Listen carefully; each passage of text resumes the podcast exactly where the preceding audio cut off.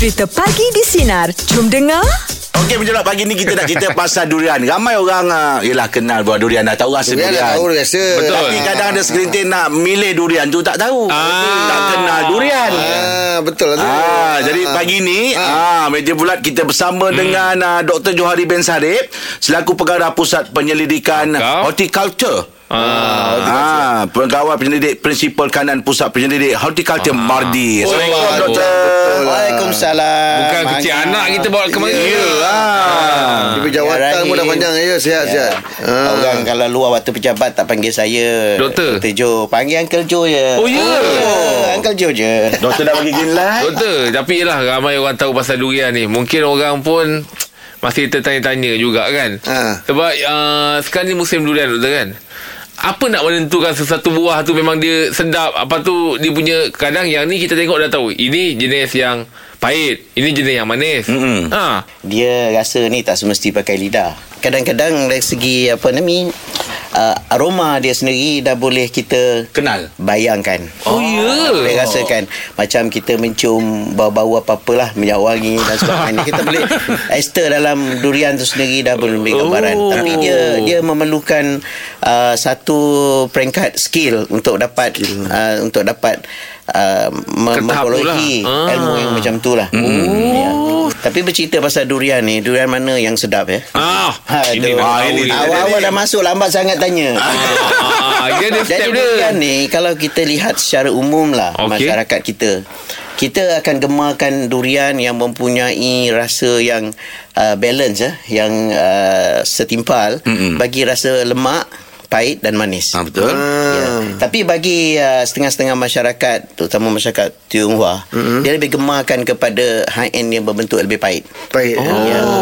Doktor, ma- okey, masa kecil-kecil dulu, saya tak, kita dengar, okey, dah, dah sekarang dah musim durian. Ah, durian dah banyak. Masa saya kecil, tapi sekarang ni macam tak ada musim durian. Sentiasa dia ada. Kenapa doktor eh? Ah, sentiasa bermusim pula. Dia cerita durian ni macam ni lah. Durian ni dia taman, tanaman bermusim. Hmm. Selalu dia berbunga dalam sekitar 100 hari, 110, 120 tu. Hmm. Saya paling awal pun dalam sembilan, awal 90 hari, 92, 93 daripada berbunga dia dah gugur. Oh, sembilan, ah, tiga bulan tu eh? Ya. Tapi kalau kita lihat durian uh, keseluruhannya dia berbunga serentak. Oh. Jadi kalau Angah tanam dekat plot Angah, Ha-ha. tanam durian yang uh, pendek waktu ta- masa diperlukan untuk gugur katakan 92 hari. Mm-mm. Agak campurkan durian yang uh, kita panggil tu awal musim. Mm-mm. Campurkan dengan durian yang gugur pada pertengahan musim sekitar 100 Ah. hari 120 hari. Ah, ah. Camp uh, 110 hari. Camp, camp, tambah pula dengan variety yang masak le- lewat. Oh. Oh, gugur lambat Ah, dia bersambung-sambung 120 hari. lah. Jadi kita punya ladang kita Angah punya ladang nanti Orang datang Sampai 3-4 minggu ada musim lagi Oh. Ha, itu satu. Ha ah.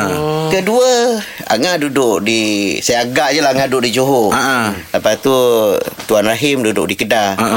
Jeb duduk di Terengganu. Musim-musim buah-buahan ni Ha. dia berbeza-beza. Oh. Dia akan ada musim ni gugur yang sana baru bunga. Ha, ha. Jadi kesan sekitaran ni mempengaruhi pembungaan dan mempengaruhi musim. So, untuk meja bulat pagi ni kita nak cerita tentang durian dan kita bersama dengan uh, pakar untuk belajar macam mana nak kenal durian. Kita bersama dengan Dr. Johari bin Sarip ataupun uh, uh, senang disapa Uncle Joe selaku pengarah pusat penyelidikan horticulture. Oh lama Ay, Dahsyat doktor Panjang ni doktor eh Ha. Ha. Mana nama doktor pendek je Doktor Jo Yang lain-lain panjang tu Title dia panjang. Title Title lah, tu lah. Yelah kata Ha. doktor-doktor Dekat Mandi pun Daripada tahun 86 doktor Eh, lamanya. Ya, ya. Dah, lebih kurang macam gitu Kita kalau ada kawan-kawan suka makan durian banyak kan Ha. Kita bagi dulu yang lemak, yang manis Last sekali bagi yang pahit Pahit kena satu dua ulas Habislah Kenapa tu? Tersadai lah Pakai Pahit ni Dah kalau dapat yang pahit tu Kita rasa kenyang Dah rasa puas satu? Puas Oh ya Ah. So sebenarnya Kalau ikut turutan tu Sebab ada saya pernah pergi makan rumah member Dia kata dia akan susunkan Daripada yang grade Dengan rendah Sampai yang last kali tu Grade tinggi Betul ke cara makan durian macam tu? Uh, selalunya macam tu lah Macam Kalau tu lah, kita start daripada Yang terlalu sedap Ah. Kemudian tu kita rasa Tak ada benda untuk menarik kita makan Ush, lagi. Oh betul lah Betul, Jeb. betul, betul Betul lah lah. cara makan macam gitu ha, Sikit-sikit dulu Betul ni semua tahu lah. Tapi cerita durian ni yang mana satu sedap. ha. Sebenarnya lain orang lain cerita rasa. Ah, lain Tahu tahu tu, tu. ah. Ah, betul betul. Betul lah masing-masing lah. Tapi eh. saya cakap tadi secara umum mm orang akan mengejar kepada cita rasa yang seimbang, pahit, lemak dan manis. Aduh, alah amboi-amboi. Kalau ikutkan uh, Sorry doktor Kalau ikutkan durian yang doktor kata balance semua ada ni Durian yang uh, jenis apa? Okey. Ha. Tanya soalan tu saya terus nak promote durian Mardi. Oh, okey lah. Cantik lah tu. Mardi ni kita dah jalankan uh, kajian durian ya. Mm-mm. Pada awal tahun 70-an. Mm-mm. Eh, eh, doktor Masa pun belum tu, masuk kerja ya? Saya belum masuk kerja Belum lagi Jauh lagi Kita uh, lakukan uh, Kacukan Masa tu durian paling pula Popular adalah D24 Tapi durian D24 ni Dia pokok dia uh, Selalu diserang penyakit Oh. kita panggil bengkak cerana uh, diserang patat turah ataupun kanker. Jadi uh, pokok ni tak bertahan lama. Mm-mm. Bila sampai satu masa diserang dan pokok ni mati. Alamak. Maka berdasarkan ini kita telah lakukan kacukan dengan pokok yang lebih tahan penyakit D10. Oh. Oh, dah jadi 34 tu eh? Ya. 24 campur 10. 24 kita cross kita kahwinkan dengan D10 ambil pollen D10 ke dalam induk 24. Hmm. Okey. Nama dia? Ah, ini Masih di kita- 24? Ah, tak sabar rupanya. Dia kalau durian Nak pergi beli doktor.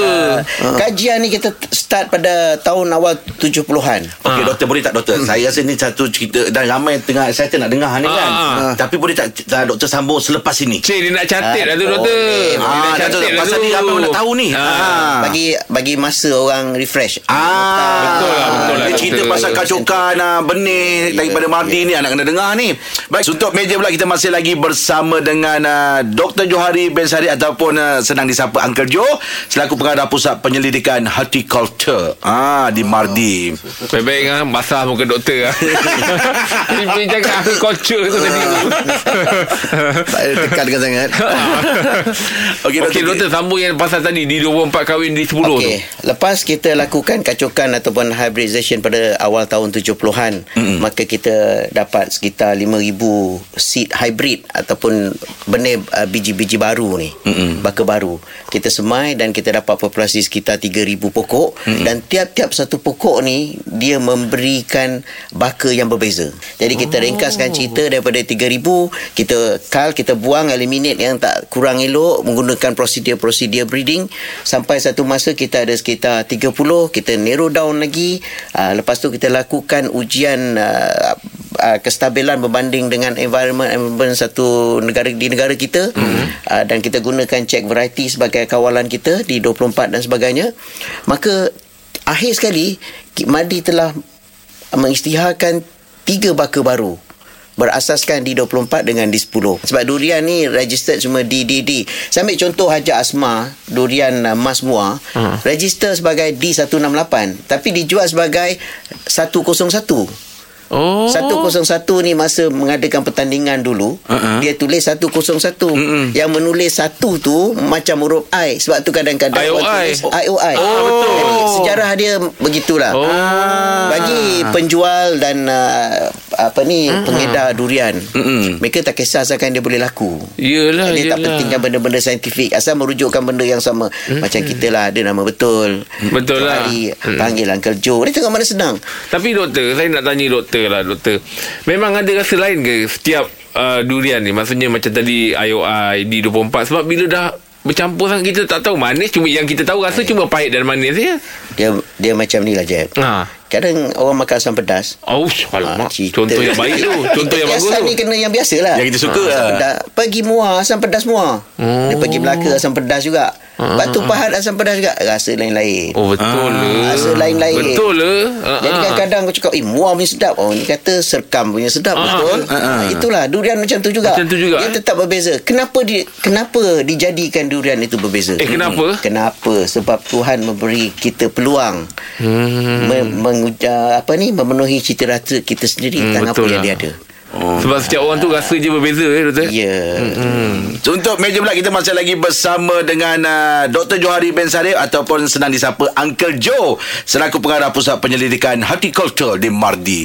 Oh, nak sebut tu jangan salah kan. Ah. Laju betul. Betul tak saya sebut tu doktor? Betul. Ah, terima Kalau kasih, ada bunyi je kira betul. Ah betul lah tu. Doktor ni sentiasa positif lah. Betul. Ha. Okey doktor. Nak tanya pasal meniaga tadi tu. Niaga. Ah meniaga alah Apa soalan dia? Ah meniaga durian tu senang ke susah untuk meniaga durian ni? Durian ni Niaga macam cakap Niaga ni senang Ha, ha. Yang susah nak lakukan Oh. Lakukan okey. durian tu susah Susah eh. Apa pun sesiapa nak menjadi peniaga durian Mm-mm. Yang pertama Dia kena buat projection Kena bayangkan Anggarkan Sebesar mana dia nak untung Ah, Kalau nak untung kecil-kecilan Berniagalah di kaki lima Kalau nak besar-besaran Nak kaya cepat Mm-mm. Jadilah eksporter Bila Oh. jadi eksporter ni Untung memang nampaknya banyak Yelah. Modal kena besar Mm-mm. Risiko, Risiko pun tinggi besar. Betul? Ah. Ah. jadi Yelah. kita kena berani ke depan Mm-mm. Jadi eksporter Kita bukan saja suka-suka seorang jadi eksporter Mm. Madi ada membekal dan membangun dan membekalkan teknologi uh, Untuk dipasarkan ke luar negara Melalui kapal laut dan sebagainya Oh. Yang durian boleh dilakukan sejuk beku Dan lain-lain lagi Untuk memas Dan uh, kaedah yang kita cadangkan uh, Kepada pengekspor ini Dia boleh Masih boleh mengekalkan uh, Kualiti durian kita Buah tu. Mm. Untuk berapa bulan Sehingga enam Oh. bulan dan sebagainya apa pun datanglah kita menjanjikan Oh. oh. Madi ada segala-galanya kalau kita bercerita pasal pertianan ni. Kalau macam anak nak pesa minta buatkan air tak boleh tu eh. Tak boleh. bukan Itu oh, Itu tak boleh Di luar bidang. memor Oh, Bukan bukan Dan walaupun di Ah. luar pejabat kita tak bagi sebut. Ah, tak boleh. Oh, tak. Macam Madis ni doktor Ada tak dia ada orang ekspor uh, Durian Ke luar negara Uh, kita tak ekspor tapi kita membekalkan teknologi. Eksporter eksporter yang nak ekspor Oh. berdamping dengan Madi kita akan bagikan iman nasihat kita akan transfer teknologi kita kepada kepada mereka lah. Jadi kalau ekspor ke luar negara Negara-negara mana yang memang Suka sangat Beli buah durian Ah, kita? Sebab saya tengok kadang Mak Saleh makan dia macam Ah, tak suka ah. sekarang ni paling banyak Cina lah hmm. Cina.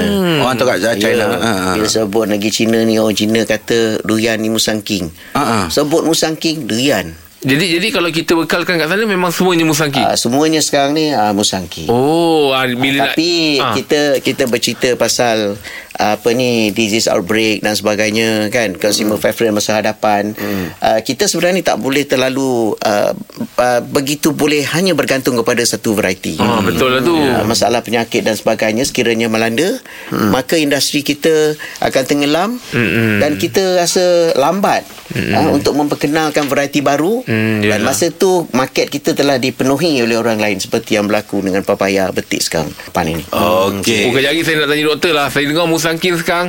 Dulu tapak dia lima, bintang dia lima kan. Sekarang enam pun ada. Hari tu saya beli, orang Oh, tu ya. cakap. Betul ke doktor? uh, nanti tanya saya macam mana nak kenal jenis-jenis Ah, okey, Ah, cantik. kejap lagi, doktor. Macam, tanya ni kita kena buat doktor sampai borak jam 8 lah. Eh, kena lah. Banyak nak tahu okey. ni.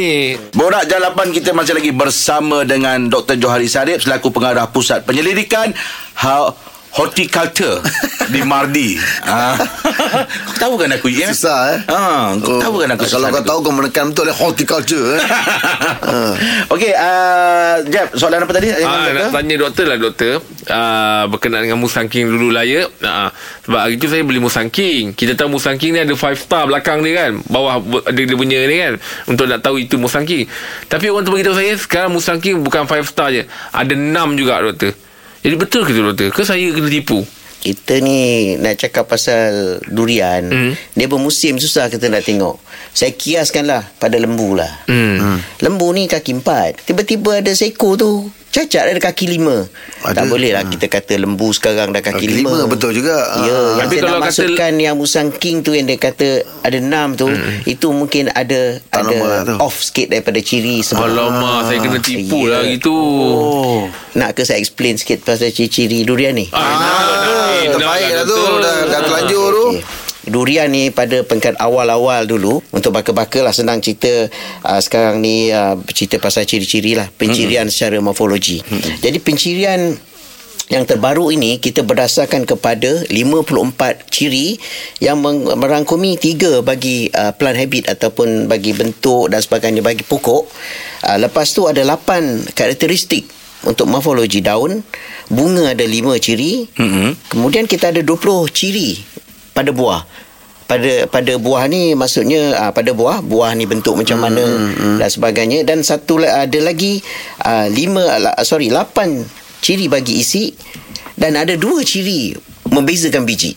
Okey. Jadi daripada 54 ciri ni kalau kita ada satu saja ciri kita berbeza dengan durian lain mm memadai untuk kita kata itu adalah spesifik durian kita nak.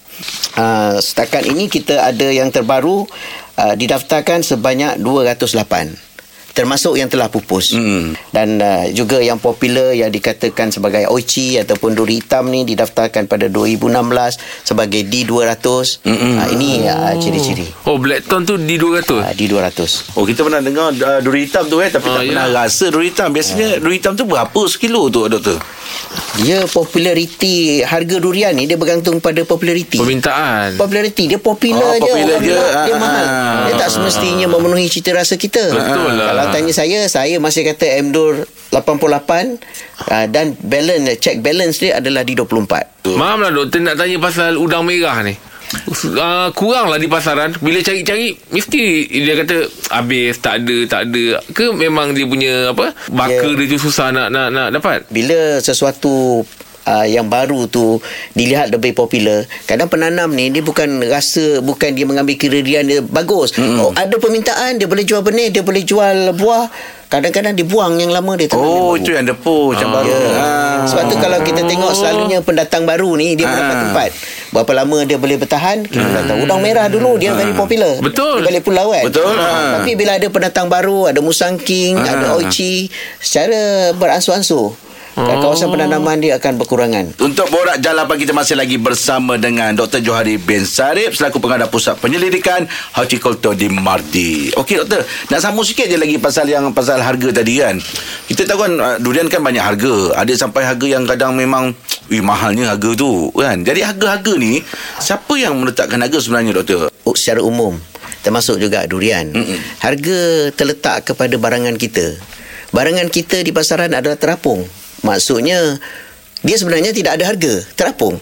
Tapi sejauh mana orang sanggup membeli dengan harga dia nak dan sejauh mana penjual tu sanggup menjual dengan harga dia nak. Mm-mm. Bila ada pertemuan persetujuan ni, maka jadilah nilai bagi produk kita. Sebab tu saya mempromosikan penanaman durian ni. Kita kena melihat supaya termasuk juga bukan saja kelun berkualiti tapi kelun-kelun yang ber, ber Uh, ber, di, boleh dituai lebih awal Mm-mm. daripada musim ataupun lewat musim semua durian dah habis orang nak makan durian tak ada tiba-tiba durian kita ada Ah. Itu satulah Mm-mm. Of course yang pertama Mesti kualiti Mengikut cita rasa yang Yalah. Mm-mm. Dan kedua Bila benda tu dikeluarkan Okey. dan satu lagi dia jadi mahal Musim ni Kadang-kadang dia menjadi Kadang tak begitu Tak jadi, menjadi. eh. Bila tak begitu menjadi, kita punya supply bagi buah-buahan tu, uh, durian tu sikit, Mm-mm. maka pembelinya, peminatnya ramai, dia akan jadi lagi mahal. Lagi tinggi Itu lah. yang saya katakan konsep barangan tu tak bernilai, dia terapung. Terapung. Tapi ramai sangat nak, dia jadilah mahal. Mahal lah.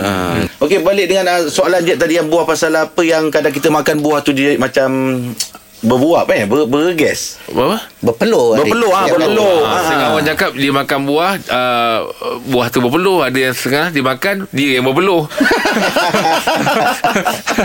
jadi nak tahulah doktor sebab ada orang bagi tahu kadang-kadang buah yang berpeluh ni buah lama betul ke doktor Selalunya secara umumnya uh, kalau buah tu buah fresh baru jatuh sebelum 24 jam selalunya kita tak tak rasa tak ada dia tak nampak lah ada Dia berpeluh peluhan. kan? Hmm. Tapi kalau dah lebih daripada 24 jam dia eh, nampak lah berpeluh. Kadar perpeluhan yang ada kat dalam tu dia masih bergantung pada variety, bergantung pada jenis-jenis. Oh. Dan bergantung juga macam mana kita menyimpan. Selalunya kalau kita simpan di tempat sejuk, taruh di korum dan sebagainya, selalunya bila kita buka memang ada berlaku perpeluhan di dalam. Tapi uh, doktor dulu masa kecil saya dengar untuk saya kata mus, apa durian yang paling sedap durian yang um, ditebuk tupai. Musang ke tupai? Betul ke? durian yang ditepuk tupai bukan pergi bahasa tu Dia tu. Ada betul istilah ke depan ditebuk tu dia jadi sedap ke atau itu memang Ya, peribahasa pernah je? dengar juga tu. Kalau Ah, kata kan? tupai Dia- makan, dia maknanya lah. sedap lah tu. Ah, lah. Kadang-kadang orang orang-orang kita ni kan, Ha, ha. terutama orang lama, dia suka buat bidalan. Ha, ha. Dia mengandaikan pokok durian tu atas tu buah dia tak sama rasa. Ha, ha. Jadi tupai ni tahu isi dalam tu. Jadi dia makan yang mana dia rasa sedap. Betul. Oh, itu, itu satu. Satu lagi kadang angah kan. Ha, ha. Ayah nak angah kecil kecil-kecil ayah nak jual durian mahal. Uh-huh. Angan ambil yang elok. Cakap uh-huh. tepuk tupai tu sedap. Jadi Angan pun ambil tempat tupai yang elok dia boleh jual. Ah, betul lah. Kita tak tahu apa benda yang tersurat dan tersirat. Yelah tu. Ah, Ah. Betul faham faham faham. Ah, dah lalang dah, dah berlubang tu baik bagi Angah makan dia boleh jual eh. Ya, betul lah tu. Ah, Oh, tu yang dia kata sedap tu. Borak Jalan Apa kita masih lagi bersama dengan Dr. Johari bin Sarip ataupun uh, senang disapa Uncle Joe selaku pengarah pusat penyelidikan horticulture di Mardi. Silakan Naim. Okey, uh, doktor.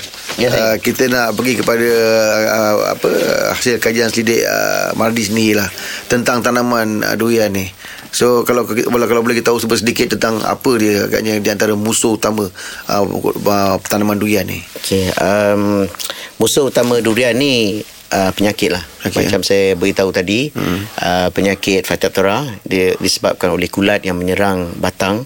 Menyebabkan pokok tu lama-lama keluar akan mati lah. Dia rosak di bahagian batang hmm. antara akar dan atas sikit daripada tanah. Hmm. Jadi uh, Madi agak uh, agak agresif lah dalam melaksa- melaksanakan kajian tu hmm. dengan mengambil kira beberapa pendekatan satu tu pendekatan in situ di mana kita kawal di tempat tu hmm. kita bersihkan dan kita ada racun-racun yang kita recommend hmm. kerana uh, kaedah untuk jangka masa panjang macam saya katakan kita lakukan kacukan antara variety yang tahan hmm. penyakit dengan klon yang sedia ada kita bukan saja uh, uh, melakukan kajian-kajian berkaitan dengan penyakit. Mm-hmm. Kita lakukan kajian berkaitan dengan penambahbaikan kualiti dan sebagainya mm-hmm. melalui breeding atau biak baka dan kita juga uh, melakukan uh, penambahbaikan durian ini melalui agronomi. Kita cuba mendapatkan uh, pembejaan yang tepat okay. supaya kita tidak membazir. Uh, jadi hmm. kita juga ada melakukan dari segi ekonomi, agronomi juga kita ada melakukan kajian untuk mengenal pasti uh, uh, sistem pengairan yang paling bagus untuk durian untuk kita mengatasi masalah cuaca sekarang ni perubahan iklim hmm. yang melanda negara dan sedunia. Uh, Satu lagi yang uh, lebih penting uh, untuk kita lakukan kajian penyimpanan dan bagi tujuan pengeksportan dan sebagainya. Okey. Doktor, nak tanya doktor lah doktor. Kalau sebab saya ni lebih pada pengguna punya soalan lah kan. Hmm. Kalau kita nak memilih satu buah tu doktor, kita nak tahu buah tu elok untuk untuk kita pilih lah kan. Kita nak tengok daripada segi apa doktor? Tangkai dia ke? Ini pengalaman ya. Okey. Okey. Kalau nak tahu durian baru atau lama, kita tengok tangkai dia. Kalau tangkai dia masih basah, dia baru gugur. Okey. Sebelum 24 jam. Kalau dia dah kering sikit, dia dah masuk hari pertama. Kalau lagi lama, hari kedua. Oh. Of course, yang paling jelas bila dia merekah.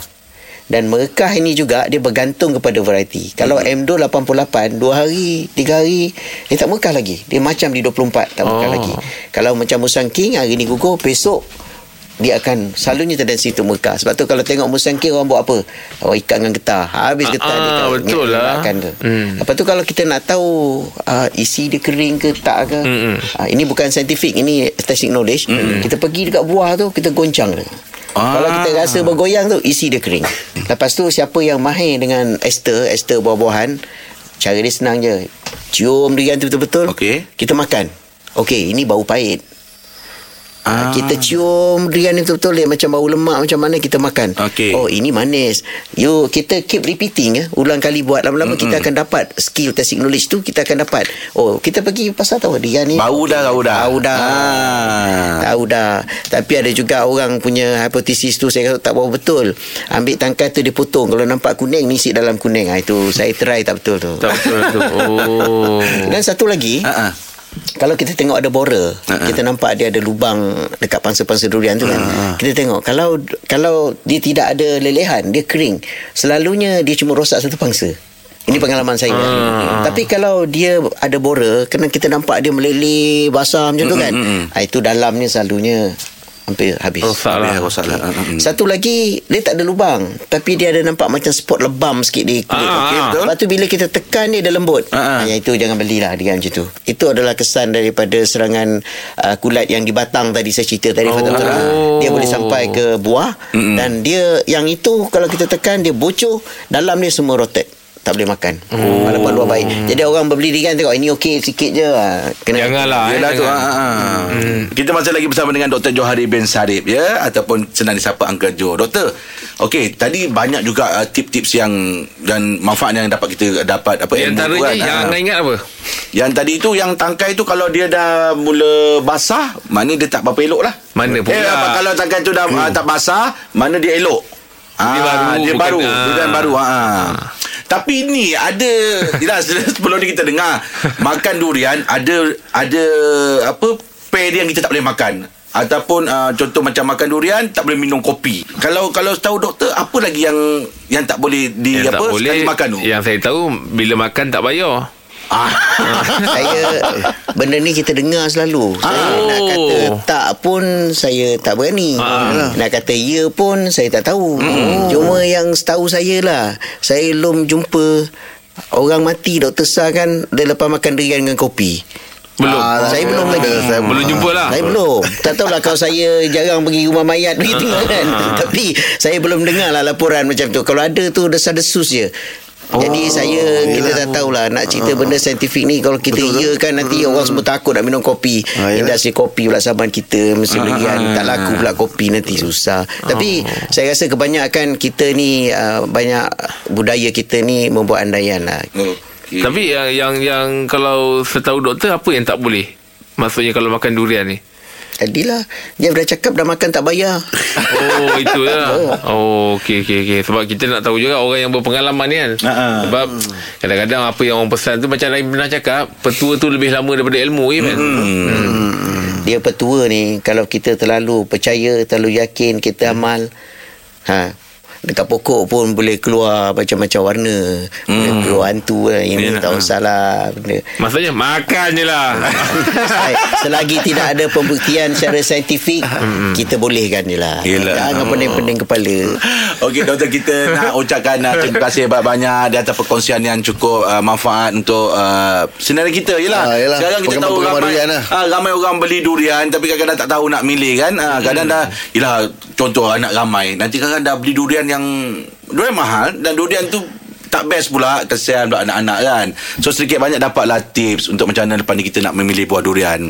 Terima kasih banyak doktor. Uh, InsyaAllah uh, ada rezeki lain kali kita jumpa lagi. Terima kasih atas Dok. untuk pagi ni ya. Terima kasih semua Terima kasih semua Terima kasih semua pendengar. Assalamualaikum warahmatullahi wabarakatuh. Assalamualaikum warahmatullahi wabarakatuh. Bersama kami pagi di Sinar Menyinar hidupmu Layan je.